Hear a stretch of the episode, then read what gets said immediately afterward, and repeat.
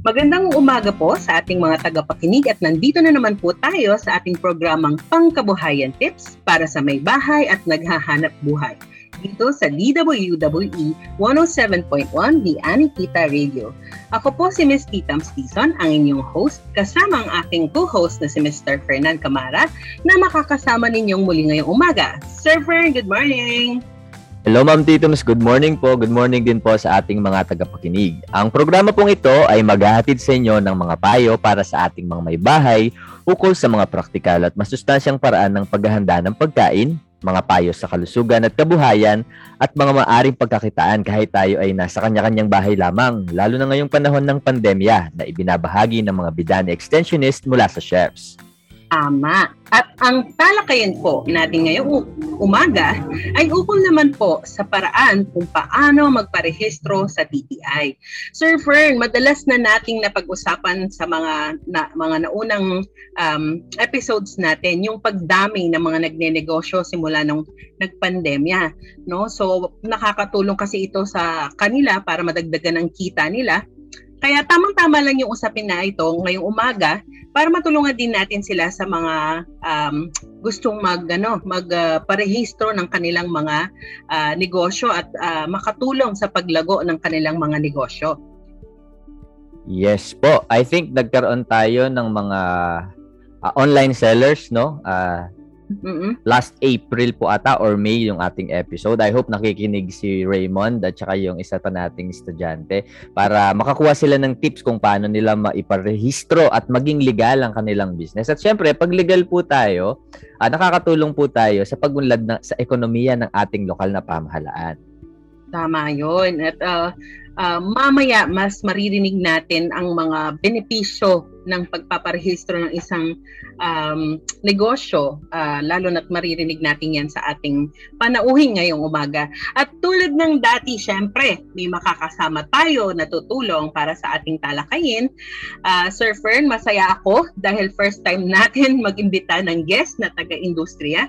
Mm-hmm. Pero masasabi ko pa rin naman na kapamilya pa rin natin siya dito sa PSAU dahil hindi lang siya graduate dito, kundi nagturo din siya sa atin. So, Sir Fern, para mas maintindihan nila ang ibig kong sabihin, pakilala mo na ang ating panauhin ngayong araw. Alright, I have the honor po para ipakilala po sa inyo ang ating uh, kasamang eksperto sa ating talakayin ngayong araw na ito. Uh, si Sir po ay under po siya ng Department of Trade and Industry Uh, kagaya nga po ng sabi ni Ma'am Titoms kanina, before siya maging part ng DTI, dati po siyang uh, instructor sa Pampanga State Agricultural University sa ating kolehiyo po at graduate din po siya sa ating kolehiyo. Ma'am, I think gumraduate siya with flying colors, tama po ba? Yes, kaya proud product yan ng PSAU. At yes po, opo. Yes. Ang unang position po niya sa DTI ay dati siyang business counselor. So dati po siya sa mga business name registration po, sila po yung namamahala doon. And currently, uh, siya po ay Trade and Industry Development Specialist. Mamaya po ipapaliwanag po sa atin ng ating panauhin kung ano pong ibig sabihin. No? Ladies and gentlemen, palakpakan po natin si Sir Lionel Cortez. Yay! Yay! Hello, hello, hello Sir Frank. Hello, Ma'am Titams. Mm-hmm. And natutuwa naman ako sa pagpapakilala ni Sir Fern. Nakaka-flatter na naalala pa nila na gumraduate pa talaga ako ng with flying colors. So, uh, I hope na sa talakayan po natin ngayon ay makakapagbahagi ako ng mga dapat na malaman ng ating mga tagapakinig lalo na po doon sa talakayan natin ngayon na magparehistro sa DTI. Ayan. Uh, once again, good morning, good morning Sir Lay. At um, bigyan mo naman kami ng background sa trabaho mo sa DTI kasi medyo napaka tang twister naman ang posisyon mo at medyo palagay ko yung mga tagapakinig natin na hindi rin sila ganun ka uh, kalawak ang naiintindihan dun sa uh, trabaho mo bilang uh, DTI.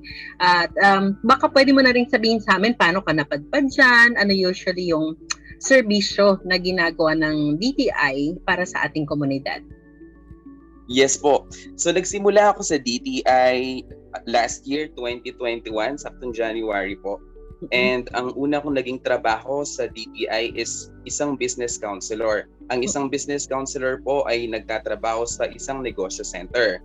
Uh, isang trivia lang na lahat ng mga cities and municipalities ng Pampanga ay may negosyo center na po. Mhm. And uh, currently po, simula pala last year, September 2021, doon po tayo na promote bilang trade and industry development specialist na. Pero ganun pa rin, uh, minsan nagkakaroon pa rin po kami ng mga duties like sa business registration pa rin sa regional office naman po ako nakadestino ngayon. Mm. Okay. So talaga palang yung focus ng uh, workload ni Sir Lay eh, sa business. So tamang-tama lang pala talaga na siya yung na- naimbitahan natin ngayon. Di ba, Sir Fred?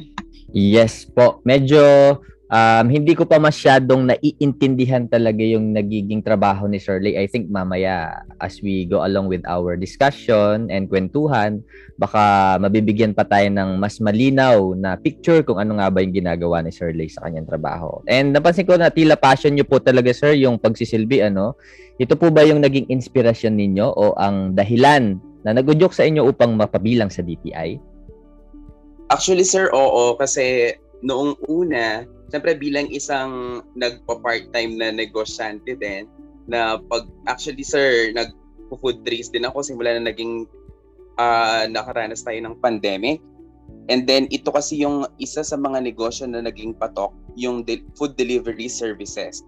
And yes. ayon din sa data namin sa DTI, marami talagang nag-engage sa food business, also sa logistics, sa transport ng mga uh, foods at mga parcels. Kung, kung mapapansin po ninyo, uh, dahil sa bawal tayong lumabas during the pandemic, maraming mga nagparehistrong mga logistics services sa ating uh, agency na DTI ano? And then also marami din nag-engage nga dun sa food businesses. Yun sir. Okay po. Sir nabanggit nyo kanina na, na naging part-time uh, business owner din kayo or entrepreneur. Ano po yung specific na business ninyo, sir? Uh, party food trace siya, sir. Bali, uh, nagpapa-order tayo sa mga, uh, kasi nga, uso nun is, is small groups lang. So, naisipan ko na magnegosyo muna habang wala pa akong work. Hindi pa ako nakapasok noon sa DTI, sir.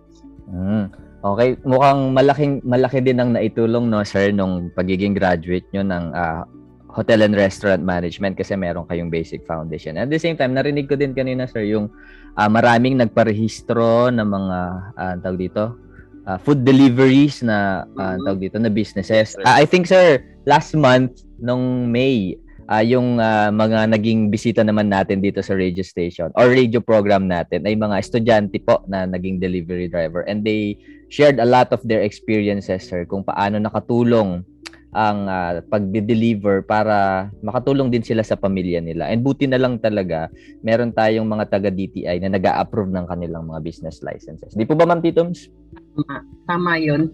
Actually nga, na, ano nga ako, uh, nabanggit yung pagsiservisyo, no, uh, na inspirasyon ni Sir Lay. Actually, kahit nung naging, uh, naging estudyante ko kasi siya, and even nung estudyante siya, talaga namang naging student leader siya. Uh, kaya doon pa lang malalaman mo na talagang nasa puso niya ang pagsisilbi at uh, pagsiservisyo para sa mga kapwa niya ano. Okay. At um, alam ko din doon sa pagbi-business naman niya, alam ko at some point naging partner sila ni Ma'am El dyan sa sa business. Alam ko nagano sila na rin, nagka-cater, nagse-set up sa mga uh, mga parties, kung hindi ako nagkakamali, Sir Lay. Parang, yes po, tama. Uh, events management siya na nag-tie up kami ni Ma'am El dun sa pag-organize ng mga events sa mga clients namin Mm-mm. the previous years po. Mm. Oo, oo nata- kaya tama. Tama pa pa na yung memory ko. Hindi pa ako talaga ano, nakakalimot. Uh-huh. And tama nga rin yung sinabi ni Sir Fern na uh, saktong-sakto at uh, tamang-tama nga na uh, napag-usapan in the previous months yung sa online selling, food delivery kasi yan nga pala talaga ang lumilitaw na uh, naging negosyo talaga ng mga tao lalo na ngayong panahon ng pandemya. So hindi na ako magpapaligoy-ligoy pa at itatanong ko na ang pinakamahalagang tanong natin ngayon. At yun nga ay ang paano nga ba ang magparehistro ng isang negosyo sa DTI at ano yung mga kailangan na ihanda nila, Sir Lane? Uh, so ayun nga po, ba- ba- bali meron po tayong dalawang paraan kung paano po natin mapaparehistro ang negosyo natin sa DTI. Ang hawak po kasi ng DTI is yung business name registration. So ang dalawang paraan na ito is una is pwede kayong pumunta dun sa pinakamalapit na negosyo center sa inyong munisipyo. Pangalawa is pwede po ta- tayong mag-register via online sa www bnrs.dti.gov.ph. Ang mga kailangan po kapag walk-in ay isang ID lang po, valid ID ng may-ari ng negosyo. Sa DTI po, sole proprietorship tayo, so isa lang ang pwedeng magmay-ari. And then sa ano naman po, via online, wala po tayong requirements. Basta i-visit nyo lang po ang sinabi kong site kanina which is yung www.pnrs.dti.gov.ph. Ayan. Um, ang dali-dali lang naman pala ng ano, ng paraan ng pag pag-apply nila, no. So kahit nagsisimula ka pa lang sa negosyo mo or um, ano to, napakasimple lang ng, ng negosyo as, as in yung mga nabanggit natin kanina, yung mga online selling, food delivery. Nabanggit din sir, ano yung mga parcel sa mga courier service siguro, no? At ano pang food businesses. Imagine mo yon Sir Fern, uh, mag-walk-in ka with valid ID lang or you can even do it online. Ang bilis-bilis pa lang makapag-register no? So, Sir Fer, mag-register ka na. Kapag may business na po ako, I think uh, um, nagki-keep up na po ang ating gobyerno para mas mapadali po yung mga ang buhay ng ating mga kapwa Filipino when it comes to registration. Kasi sobrang laki na ng binago ng ating sistema no? Ngayon kailangan mo lang is valid ID inuulit po natin kagaya po ng sabi ni Shirley kapag magpapa-register po tayo sa DTI dapat yung mga sole proprietor lamang o yung isa lamang po ang magmamay-ari ng business. Kapag po kasi um, partnership na siya or corporation, tama po ba? Sa SEC or sa Security and Exchange Commission na po yun. At mas marami pong dokumento ang kailangan doon. Kailangan may bylaws pa po tayo doon. So, sa mga business owners na nag-iisa lang po kayo, punta na po kayo sa pinakamalapit na DTI or just visit the bnrs.dti.gov.ph. Sir Lay, ako naman meron akong tanong. Yes po, sir. Sige po. Single po ba kayo? joke lang, joke lang. Always, always. always single po. Okay po. Sir Lay, ano po ba yung karaniwang mga nagiging problema sa pag apply ng rehistro sa side ng nag apply at sa side ninyo, sir, sa DTI po? Ang nagiging problem po kasi namin, sir, sa side naman ng mga nag apply kahit na may mga negosyo center tayo, ang payment terms natin is via GCash. Mm. So yung mga iba na walang GCash, medyo nahihirapan kami. So parang ako, nung nasa negosyo center pa ako, meron akong isang kaibigan doon na pinakikisuyuan ko na lang para ma-proceed lang yung transaction. Mm. Sa side naman namin sa DTI, ang madalas na nagiging problema namin sa mga nagpaparehistro, sir, is yung mga suggested na business names nila. Mm. Given na marami na tayong nakarehistro sir sa ating system, more than million na ang nakarehistro sa system natin. Opo. So hindi malayo na yung mga ibang nagpaparehistro, yung mga suggested names nila is nakaregister na. So kailangan Oh. nilang magpalit or mag-isip ng bagong pangalan na magiging unique yung business nila dun sa mga nakarehistro na. Yun po yung madalas na nagiging problema namin sa DTI. Pero we make sure naman na tinutulungan namin sila uh, nagsasuggest kami ng mga pangalan. Yung iba, within the day din, bumabalik sila. Yung iba, kinabukasan na sila bumalik. Pinag-iisipan talaga kung ano yung magiging pangalan ng mga magiging negosyo po nila. Okay, sir. I think um, medyo problematic nga siguro sa end ng mga nagpapa-register pag wala kang GCash. Kasi ako mismo, kung magpapa-register pala ako, hindi rin ako makakapag-register kasi wala akong GCash. Pero buti na lang. Mababait May yung mga, mga... friends tayo, sir. Yes, may mga friends at yung mga empleyado ng DTI o kagaya ng sabi ni Sir kanina, may mga pinapakisuyuan pa sila para lang makapagrehistro po kayo. So, kung sa ating mga tagapakinig, kung wala pa po kayong mga GCash account, ngayon pa lamang po. And kung may balak po kayong magparehistro, uh, mag kumuha na po tayo ng account natin sa GCash or makiusap po tayo sa ating mga kaibigan. Ano po? Um, Ma'am Titoms, kayo po ba? Ah, tatanungin mo rin ba ako kung single ako? Pwede din. Akala eh, ay, nako, mas maganda yung sagot ko, sir. Double ako, as in, double body. Ay, hindi naman Ayan. ma, kasi ano, di ba nag-lose na kayo ng weight nyo? Ah, marami pa, marami pang kailangan. Ayan, Sige so babalikan babalikan ko yung topic natin. Masyado kong naano dun sa pagiging single kasi ni Sir Lee. Ayan, um, nabanggit nga yung yung GCash no, napaka-importante. Actually, napakadali na lang naman ang mag, mag ano eh, mag-apply Mm. or mag ah, magkaroon ng GCash account ngayon. So, um, I think um, kung sana mag, baka kailangan din na mas maging aware yung mga nagnenegosyo na na ah, kailangan pala ito not only para sa registration pero nakakatulong ito para mas mag- maging madali yung mga transactions din nila sa mga businesses nila, 'di ba? Mm. At um doon naman sa business names, um, kasi ang napansin ko din sa mga negosyo sa atin, ang hilig natin na ipangalan yung negosyo natin sa mga pangalan natin, ano? At Oo, ang daming instances na, oo, di ba, Sir Lee? Kasi ang daming instances na, parang nung kami, when, when we opened yung coffee shop namin, ah, kasi ang pinangalan namin is Christina's Cafe. And nung una, nahirapan din kami kasi ang dami din pala namin kapangalan. May mga iba't ibang Christina na, na may cafe na rin. Um, kaya nga parang ang naging difference na lang dun sa pangalan namin is ah, parang apostrophe S na lang ang between dun sa apostrophe S at S apostrophe. Parang ganun ba? Kaya nga siguro sumasakit din yung ulo ni Sir Lay sa mga naku, ang dami-dami na pagka-click niya na pangalan na Christina eh isang milyon na yung naka- nakapangalan na Christina dun sa business na yun, no? Ayan. So Sir Pern, ikaw ba? May itatanong lang po ako kay Sir Lay. Follow up lang, sir. Sir, ma- wala Ay, po ba tayong ano, um, parang directory ng mga pangalan ng mga existing registered na pang business names online na for example, halimbawa, ako gusto kong magparehistro ng ah, business name ko. Pwede ko bang tignan sa website ng DTI kung meron man yung mga existing para makapag-isip na kagad ako or mapalitan ko kagad yung aking ah, ideal na pangalan bago ako magparehistro sa DTI?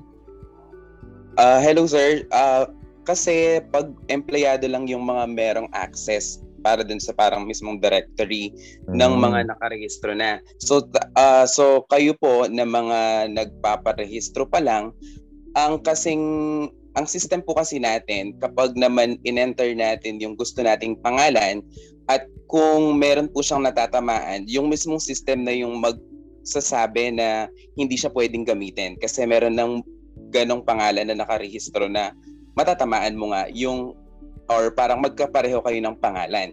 Ganon siya, sir. Ah, Okay po. Sir, kung kayo po magsasuggest kayo sa ating mga tagapakinig na gustong magparehistro, ilang pangalan po ang kailangan nilang i-ready? Sa application form po kasi natin, it's at least three Mhm, agad mhm. na business names suggested business names. Opo. And then ang in- ina-advise po kasi namin agad is sana more than four characters. Madalas kasi binibigay nila AAA, ABC, yung mga mga tatlong characters lang. Madalas matik mar- mayroon ng mga ganun pangalan sir eh. Kaya Opo. nga ina-advise namin agad is uh, four characters for more. Opo. Parang password lang yan, Sir Lapa. Oo nga. More than four three, char- Ganun, ganun, ganun madalas sila eh. Yes po. Sige po, sir. Maraming salamat po. Ma'am Titoms, baka kayo may additional question po? Parang, oo nga, naisip ko kasi nabanggit kanina yung sa uh, form of payment is through GCash. Mga magkano po ba, sir, ang ano, ang payment nila for registration of the business? murang-mura lang po kasi meron po tayong apat na scope sa DTI. Ang Mhm. ating barangay scope ay 200 pesos lamang plus 30 doc stamp. So 230 lang siya.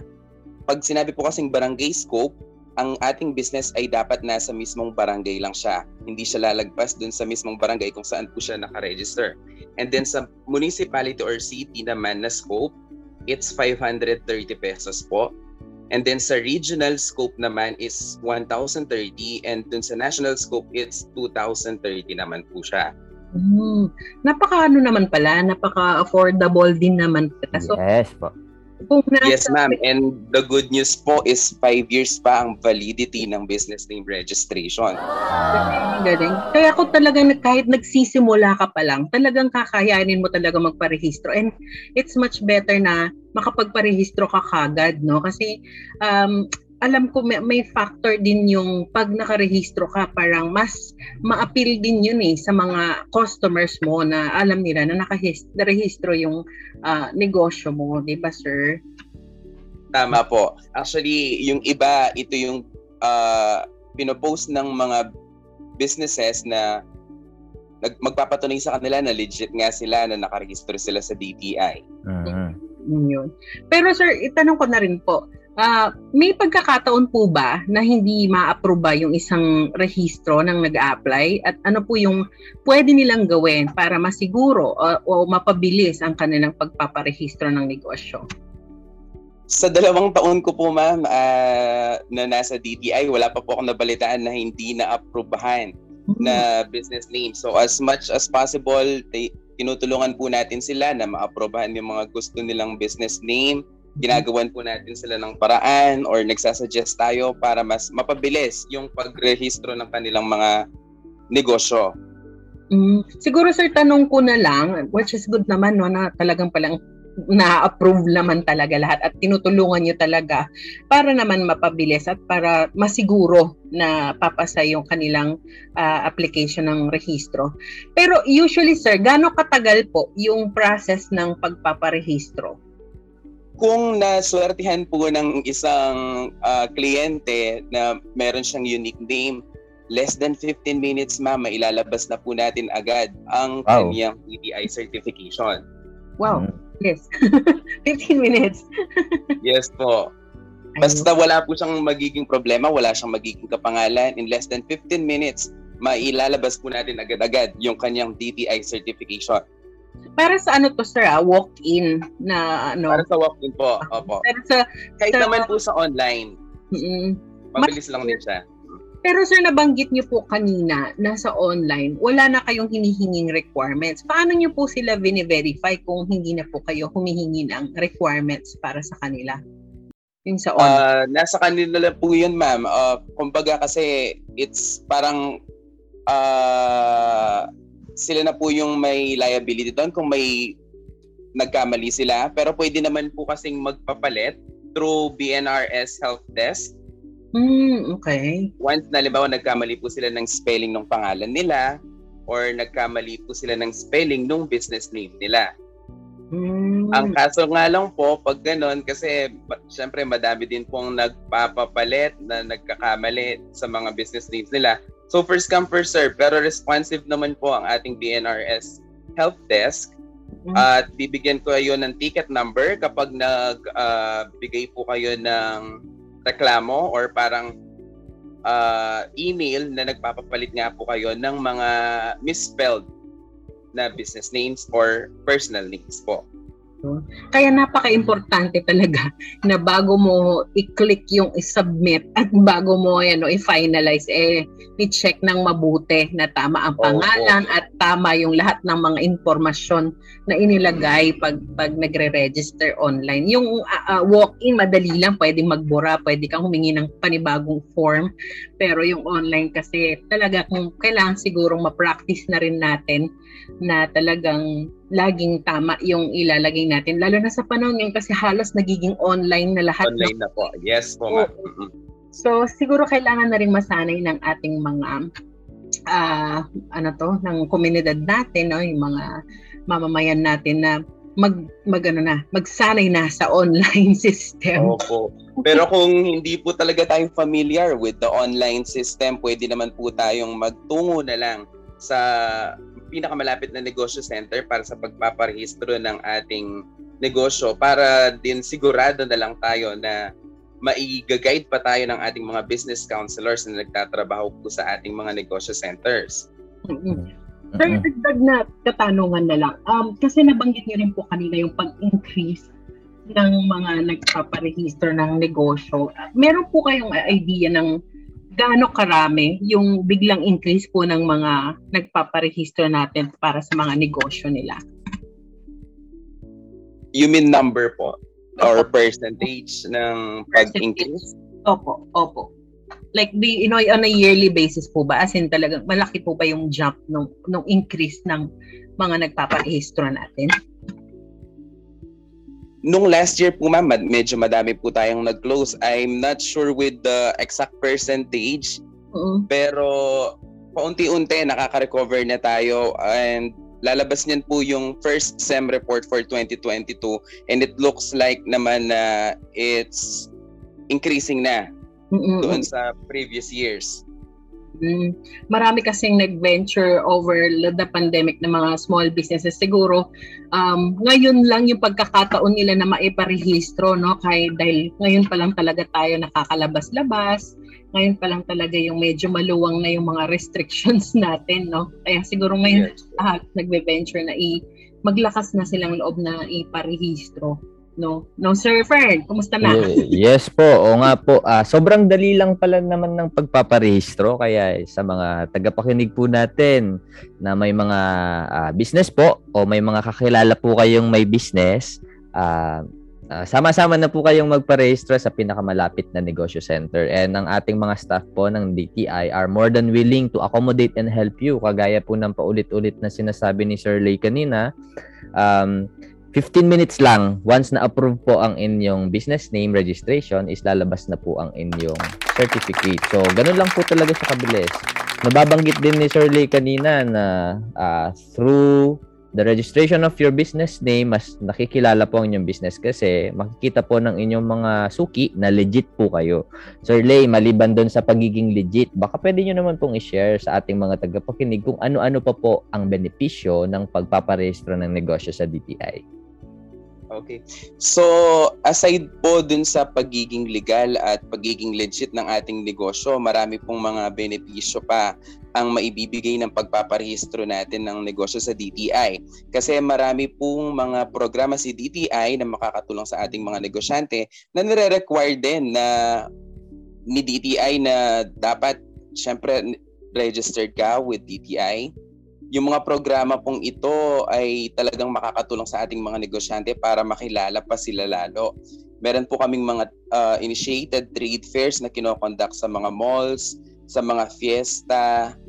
Meron din po kaming mga uh, modular na programs like yung Pasikatan at saka KMME, Kapatid Mentor Me, na every week meron po silang pinag-aaralan talaga regarding sa entrepreneurship at product development.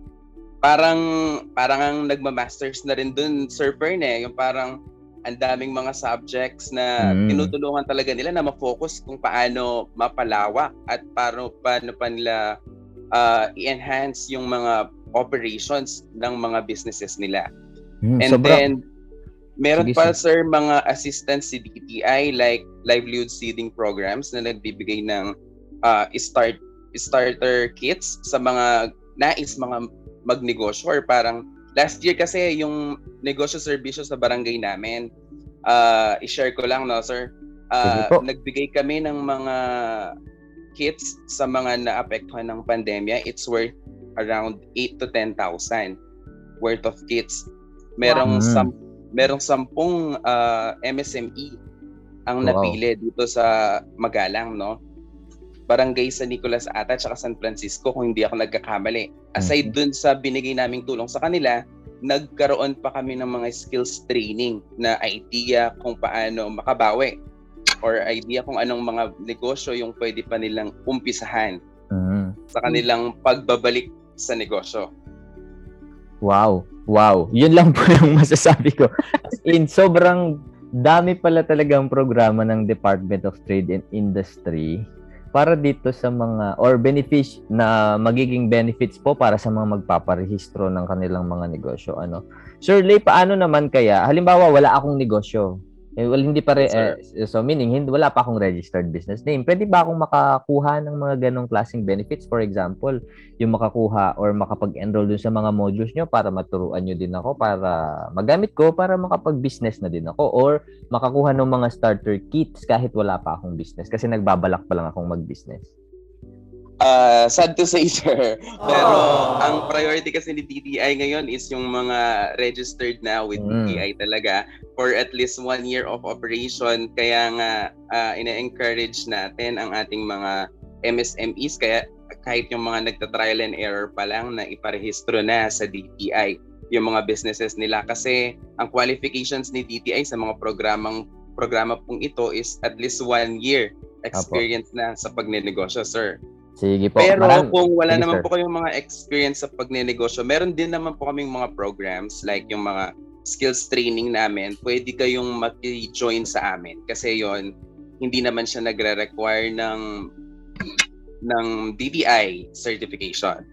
Yan. Maraming salamat sir at naging malinaw po yung mga uh, benepisyong makukuha ng mga rehistrado lamang na mga business owners. I think Ma'am Titums, we have to ano, encourage our extension clientele or beneficiaries ng Barangay Turo, Barangay San Vicente, no ma'am, para makapagparehistro na sila ng business nila para ma-avail po nila yung mga benefits at saka yung mga programa ng Department of Trade and Industry kagaya ng livelihood seeding program, negosyo serbisyo sa barangay at kapatid mentor me. Sobrang at marami pang iba. Sobrang sobrang dami pala talagang mga programa ng DTI sa ating mga business owners ano. 'Di ba, ma'am? Mm, tama, tama. Actually, iniisip ko ngayon sinasabi ni Sir Lee kanina na yun nga, aside from the fact na legit yung business mo and syempre like what we said earlier no, mas makaka-attract ka ng customers pag alam nilang legit yung yung business mo.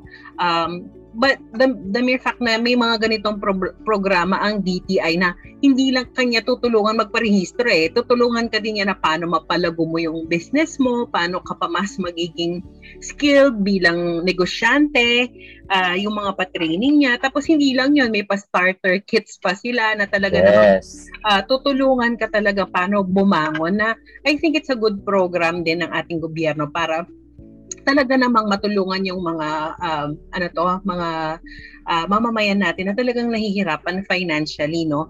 And nabanggit ni Sir Lionel kanina yung yung skills training. Actually, um, we are partnering with DTI, no? Ang Chefs Bidani Extensionist is partnering with DTI para sa mga skills training na to. Kung natatandaan mo, Sir Fern, nag nag conduct na ng training sina-sina sa atin, sina Ma'am Ed, Ma'am Glenda. Eh, tama, yes, Ma'am Glenda, sina Ma'am Tynes, no, na sa mga skills training na ito na kung hindi pa, katulad ng sabi mo kanina, kung hindi pa sila, uh, wala pa silang business o hindi pa sila naka-register, ito yung mga paraan din siguro ng DTI para maingganyo sila na magsimula din ng negosyo nila, di ba? At least yung para bang um, hindi ka man makahanap ng trabaho, in your own little way, makakapag, uh, ano to, makakapag-earn ka pa rin ng income mo kahit on a small business. And napakadali nga lang na mag-register tapos ang mura-mura pa. Um, di ba, sir? Yes po, tama po yan. Yan. So, ang dami, ang dami-dami ko pong natutunan ngayon at I'm sure pati po yung ating mga tagapakinig, marami din silang natutunan sa ating talakayan ngayong umaga. Uh, yun ay kung paano magparehistro sa DTI at um, malamang naudyok din sila sa sa pagrehistro ng negosyo nila or kung hindi man ay magsimula na ng kanilang mga sariling negosyo. At syempre, sobrang maraming maraming salamat kay Sir Lionel na kahit napaka-busy niya ay uh, talaga namang uh, nagbahagi siya ng kaalaman at karanasan at uh, pinaunlakan niya tayo talaga ngayong umaga para sa talakayan natin. Uh, Sir Lay, baka may gusto kang sabihin, ipayo sa ating mga tagapakinig or baka gusto mo lang magbahagi ng mga serbisyo pang uh, handang ibigay ng DTI para sa ating komunidad. Eh, yes po. Una, syempre magpapasalamat muna ako sa pag-invite sa akin para sa talakayan na to. And then ang gusto ko lang naman uh, iiwan sa ating mga tagapakinig, whether nagtatrabaho sila or hindi, it's good to start a business. Para sa mga empleyado, para may fallback tayo.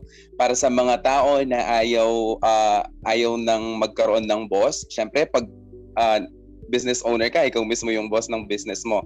And uh, wala pong yung mayaman na tao na nagtatrabaho ng 8 to 5.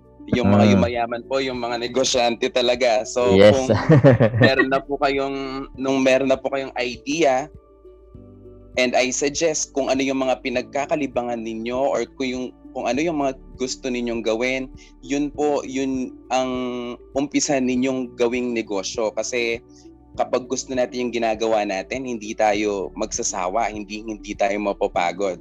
Kumbaga, we are enjoying while we are earning na. And sana sa mga susunod pang mga episodes, uh, ma-invite ulit ako and then I'm happy to share naman uh, some other programs pa ni DTI na pwedeng makatulong sa ating mga tagapakinig, Ma'am Titoms and Sir Fern. Thank you po. Mm. Aha. Sir, uh, Sir Lea, asahan namin yan. Hindi ito ang first time na ayaan ka namin dito dahil ah, sabi ko nga kanina, we are partnering with DTI para naman matulungan din natin yung mga ah, kababaihan particularly ng ah, San Vicente at Turo at malamang yung mga iba pang ah, mag- magiging adapted barangays ng uh, Shas Bidani para naman talaga namang kapagbigay tayo ng maximum way of helping yung ating mga ah, mamamayan. No, di ba. Sir? Yes po. Nako, Sir Lay. Kung pwede lang sanang maging ah, one to sawa yung talakayan natin ngayong araw na ito, gagawin na natin. Yun nga lang talaga. Isang oras lang po yung naibibigay sa atin na slot para sa buwa- sa bawat episode po natin. But then again, since nagpa-abot naman din kayo ng interest na you're more than willing na mag, ah, maging guest po ulit, syempre, we are more than willing din na i-invite po namin kayo. Kasi sobrang dami po naming natututunan. So, Sir Lay, maraming maraming salamat sa mga binahagi mo sa ating talakayan ngayong araw at sa ating mga tagapakinig na patuloy na tumatangkilik sa ating programa. Ito po muli si Sir Fern Camara kasama ang aking co-host na si Ma'am Titums Dizon. Ayan, thank you, thank you ulit, Sir Lay. At sa susunod na programa, pag-uusapan naman po natin ukol sa mga social at medical security institutions na makakatulong, lalo-lalo na ngayong pandemya. No? At lagi po nating tatandaan, Kahit may pandemya, basta wise ka, kaya! Dito po nagtatapos ang ating programa dito sa DWWE 107.1 Di Anikita Radio. Mapapakinggan din po ang lahat ng ating mga talakayan ng ating programa sa Spotify sa kaparehong pamagat na pangkabuhayan tips para sa may bahay at naghahanap buhay. Salamat pong muli. Keep safe and God bless.